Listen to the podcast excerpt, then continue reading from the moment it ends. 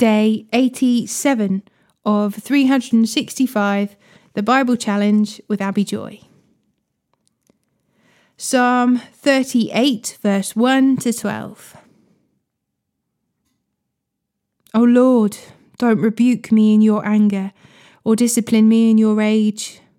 Your arrows have struck deep, and your blows are crushing me. Because of your anger, my whole body is sick. My health is broken because of my sins.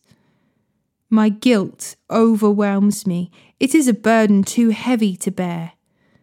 My wounds fester and stink because of my foolish sins. I am bent over and racked with pain. All day long I walk around filled with grief. A raging fever burns within me, and my health is broken. I am exhausted and completely crushed.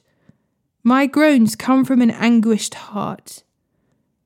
You know what I long for, Lord. You hear my every sigh. My heart beats wildly, my strength fails, and I'm going blind. My loved ones and friends stay away, fearing my disease. Even my own family stands at a distance. Meanwhile, my enemies lay traps to kill me. Those who wish me harm make plans to ruin me. All day long they plan their treachery. Luke chapter 7, verse 11 to 35. Soon afterward, Jesus went with his disciples to the village of Nain, and a large crowd followed him. A funeral procession was coming out as he approached the village gate. The young man who had died was a widow's only son, and a large crowd from the village was with her. When the Lord saw her, his heart overflowed with compassion. Don't cry, he said. Then he walked over to the coffin and touched it, and the bearers stopped. Young man, he said, I tell you, get up. Then the dead boy sat up and began to talk, and Jesus gave him back to his mother. Great fear swept the crowd, and they praised God, saying, A mighty prophet has risen among us, and God has visited his people today and the news about Jesus spread throughout Judea and the surrounding countryside. Then the disciples of John the Baptist told John about everything Jesus was doing. So John called for two of his disciples, and he sent them to the Lord to ask him, Are you the Messiah we've been expecting, or should we keep looking for someone else? John's two disciples found Jesus and said to him, John the Baptist sent us to ask, Are you the Messiah we've been expecting, or should we keep looking for someone else? At that very time, Jesus cured many people of their diseases, illnesses, and evil spirits, and he restored sight to many who were blind. Then he told John's disciples, Go back to John and tell him what you have seen and heard. The blind see, the lame walk, those with leprosy are cured, the deaf hear and the dead are raised to life, and the good news is being preached to the poor. And then he added, God blesses those who do not fall away because of me. After John's disciples left, Jesus began talking about him to the crowds. What kind of man did you go into the wilderness to see? Was he a weak reed, swayed by every breath of wind? Or were you expecting to see a man dressed in expensive clothes? No, people who wear beautiful clothes and live in luxury are found in palaces. Were you looking for a prophet? Yes, and he is more than a prophet. John is the man to whom the scriptures refer when they say, Look, I am sending my messenger ahead of you, and he will prepare your way before you. I tell you, of all who have ever lived, none is greater than John. Yet even the least person in the kingdom of God is greater than he is. When they heard this, all the people, even the tax collectors, agreed that God's way was right, for they had been baptized by John. But the Pharisees and the experts in religious law rejected God's plan for them, for they had refused John's baptism. To what can I compare the people of this generation? Jesus asked. How can I describe them? They are like children playing a game in, a, in the public square.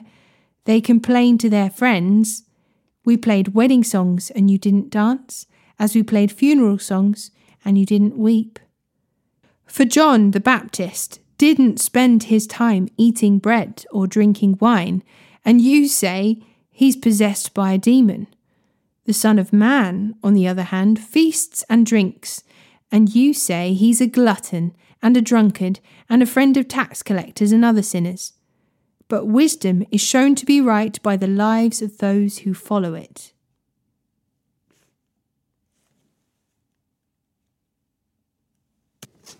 Numbers chapter 23, verse 27 to chapter 26, verse 11.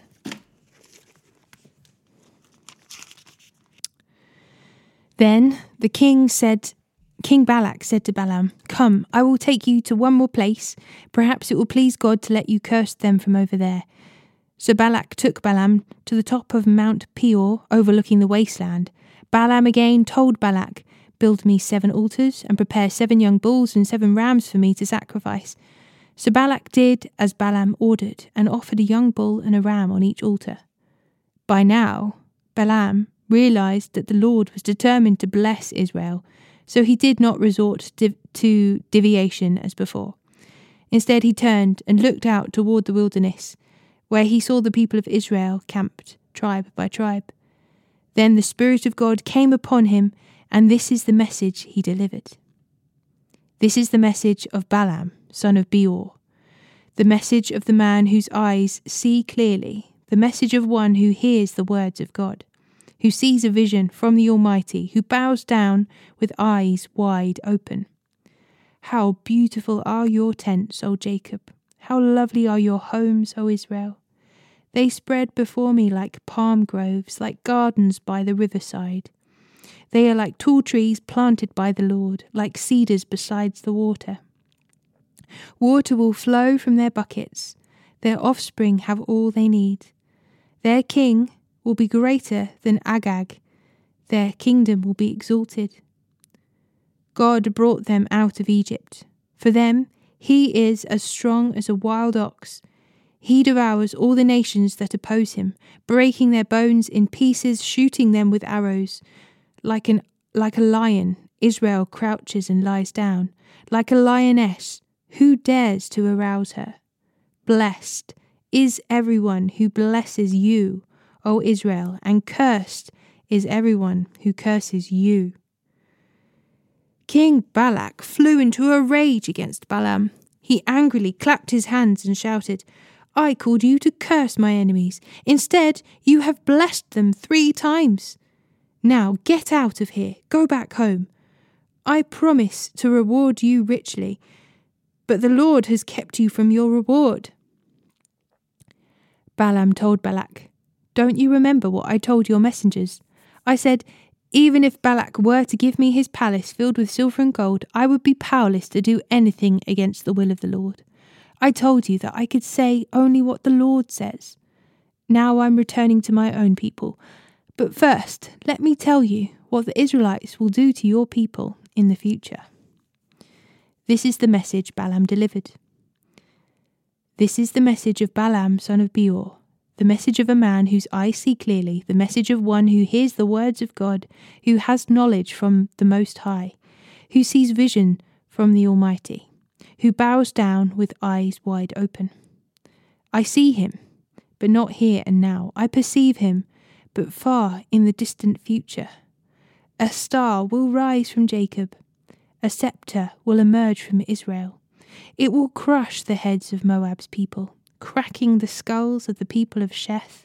Edom will be taken over, and Seir, its enemy, will be conquered, while Israel marches on in triumph. A ruler will rise in Jacob who will destroy the survivors of Ir. Then Balaam looked over toward the people of Amalek and delivered this message. Amalek was the greatest of nations, but its destiny is destruction. Then he looked over towards the Canaanites and delivered this message. Your home is secure, your nest is set in the rocks, but the Kenites will be destroyed when Assyria takes you captive. Balaam concluded his message by saying, Alas, who can survive unless God has willed it? Ships will come from the coasts of Cyprus. They will oppress Syria and afflict Eber, but they, too, will be utterly destroyed. Then Balaam left and returned home, and Balak also went on his way. While the Israelites were camped at, Acacia Grove, some, some of the men defiled themselves by having sexual relations with local Moabite women. These women invited them to attend sacrifices to their gods, so the Israelites feasted with them and worshipped the gods of Moab. In this way, Israel joined in the worship of Baal of Peor, causing the Lord's anger to blaze against his people. The Lord issued the following command to Moses Seize all the ringleaders and execute them before the Lord in broad daylight so his fierce anger will turn away from the people of Israel. So Moses ordered Israel's judges, Each of you must put to death the man under your authority who have joined the men under your authority who have joined in worshipping Baal of Peor. Just then one of the Israelite men brought a Midianite woman into his tent, right before the eyes of Moses and all the people, as everyone was weeping at the entrance of the tabernacle. When Phinehas, son of Eleazar, and grandson of Aaron, the priest, saw this, he jumped up and left the assembly. He took a spear and rushed after the man into his tent. Phinehas thrust the spear all the way through the man's body and into the woman's stomach. So the plague against the Israelites was stopped, but not before 24,000 people had died. Then the Lord said to Moses, Phinehas, son of Eleazar, and grandson of Aaron the priest, has turned my anger away from the Israelites by being as zealous among them as I was. So I stopped destroying all Israel as I had intended to do in my zealous anger.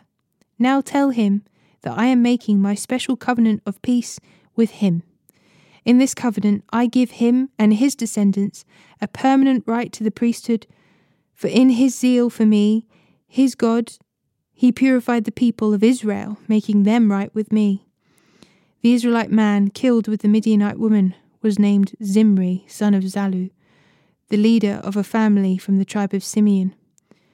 The woman's name was Cosbi. She was the daughter of Zer, the leader of a Midianite clan. Then the Lord said to Moses, Attack the Midianites and destroy them, because they assaulted you with deceit and tricked you into worshipping Baal of Peor, and because Cosbi, the daughter of a Midianite leader, who was killed at the time of the plague because of what happened at Peor. After that plague had ended, the Lord said to Moses and to Eleazar, son of Aaron the priest, From the whole community of Israel, record the names of all the warriors by their families List all the men twenty years old or older who are able to go to war. So, there, on the plains of Moab, beside the Jordan River, across from Jericho, Moses and Eleazar, the priest, issued these instructions to the leaders of Israel List all the men of Israel, twenty years old and older, just as the Lord commanded Moses. This is the record of all the descendants of Israel who came out of Egypt. These were the clans descended from the sons of Reuben, Jacob's oldest son. The Hanochite clan, named after their ancestor Hanoch. The Paluite clan, named after their ancestor Palu. The Hezronite clan, named after their ancestor Hezron. The Carmite clan, named after their ancestor Carmi. These were the clans of Reuben, their registered troops numbered 43,730. Palu was the ancestor of Eliab, and Eliab was the father of Nemuel, Dathan, and Abiram. This Dathan and Abiram are the same community leaders who conspired when Korah, with Korah against Moses and Aaron, rebelling against the Lord. But the earth opened up its mouth and swallowed them with Korah, and fire devoured 250 of their followers. This served as a warning to the entire nation of Israel. However, the sons of Korah did not die that day.